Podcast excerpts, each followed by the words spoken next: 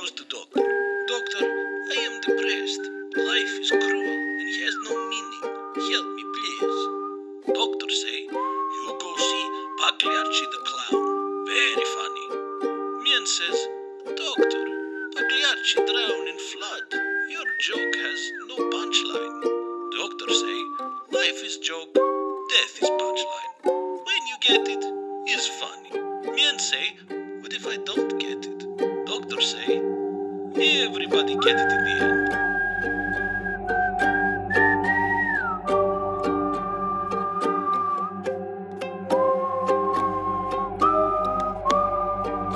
There was no food for the hungry, no shelter for the homeless. The dead floated in the streets, and the rich prayed in their penthouses. But the prison system kept on going.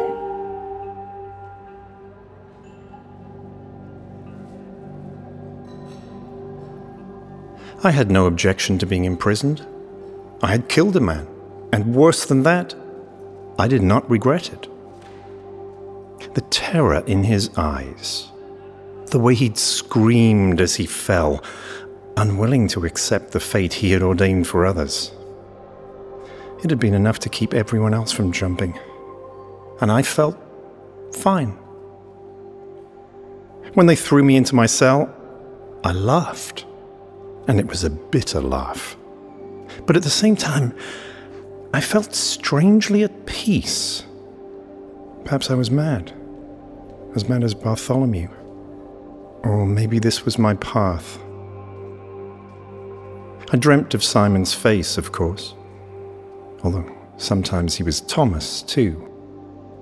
He screamed, and I felt pain, but not regret. The other prisoners were terrified, convinced that sooner or later we would be abandoned, left to drown in our cells. They were probably right, but still, I felt calm, disconnected. It never occurred to me that I was in shock. I thought I might have experienced revelation, and maybe I had. Who's to say they're not one and the same? I was certain that soon I would meet Matthew or John. I had decided to seek out my forgotten brothers. Now my path was set, and some force was shepherding me from one to the other. Or so it seemed to me in my probable madness. The guards hated me. But then, the guards hated everyone. Knowing deep down that depriving another human being of their freedom is always a sin, even when it's justified.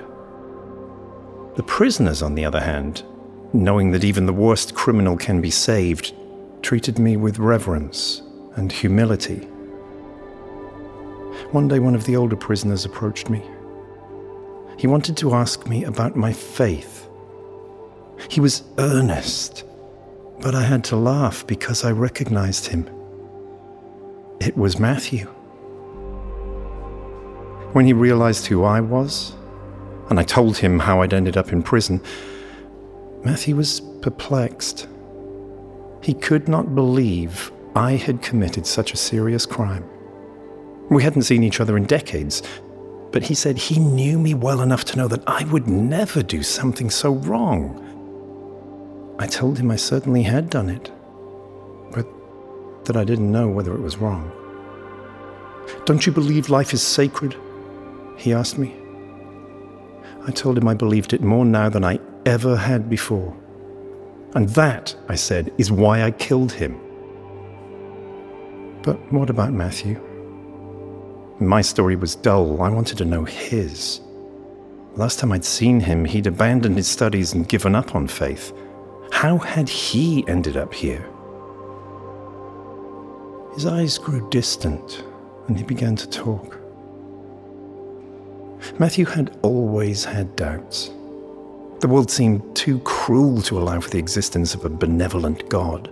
His mother had died when he was young, and although he hoped she was in heaven, a lot of the time he thought she was rotting in the ground. He would find himself picturing her decaying corpse, and then such a horror would rise within him that the only thing he could do was grab the nearest Bible and pray. He embraced faith because it allowed him to keep going. But he always felt like an impostor. He thought that by dedicating his life to the church, he could make up for the doubts that plagued him. But instead, he started feeling trapped. Faith made existence bearable, but he also wanted to live, to fall in love, to have children, to be a man of the world, not only a man of God. So he left. He thought it would be difficult, but in fact, it was easy. He felt light, as if he'd shrugged off a heavy burden. And then he met Mary. Mary was a librarian, and the moment he met her, Matthew was smitten. She was beautiful. She was smart. And best of all, she was funny. He'd never met anyone who made him laugh so much or who made his own wit come alive like that. Every conversation was a little dance.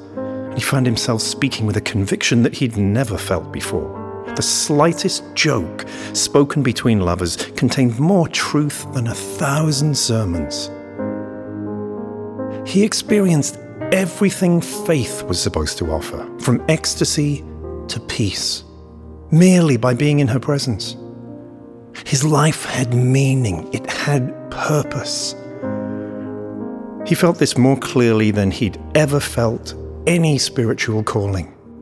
When they were together, he knew where he belonged. He wasn't just a better man, he was a different man capable of the greatest acts of kindness and altruism. And there were cynics who told him it was only lust, or that as the years passed, these feelings would stop. But the cynics were wrong, as they often are. And Matthew loved his wife intensely every single day of her life. And then her life ended. Just like that all of a sudden, he was alone.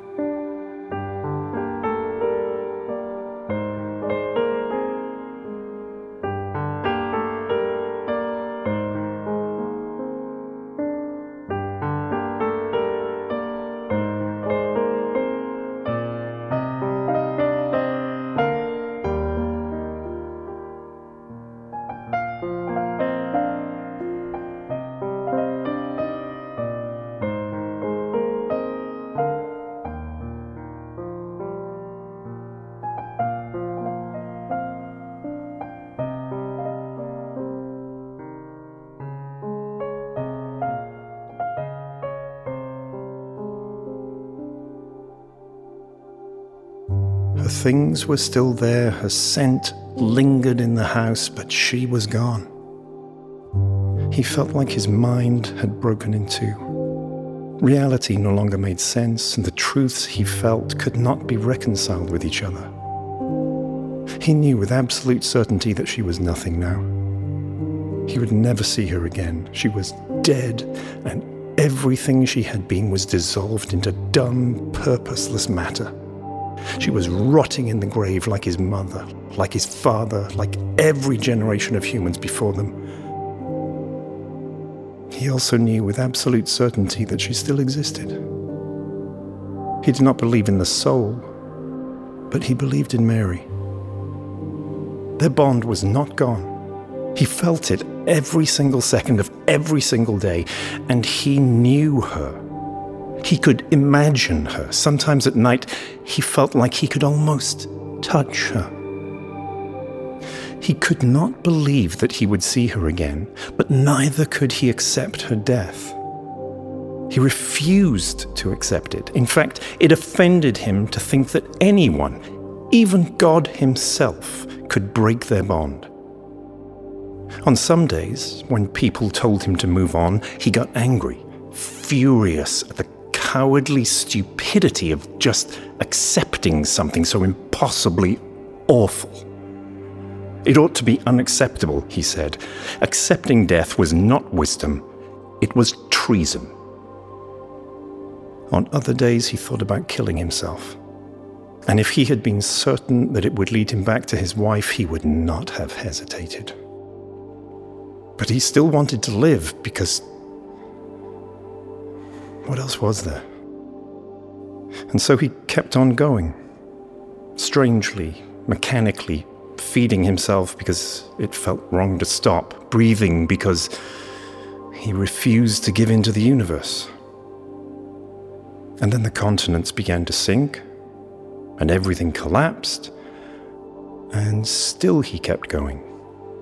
Because Mary would have been upset if he let himself starve, and because death had already taken enough from him.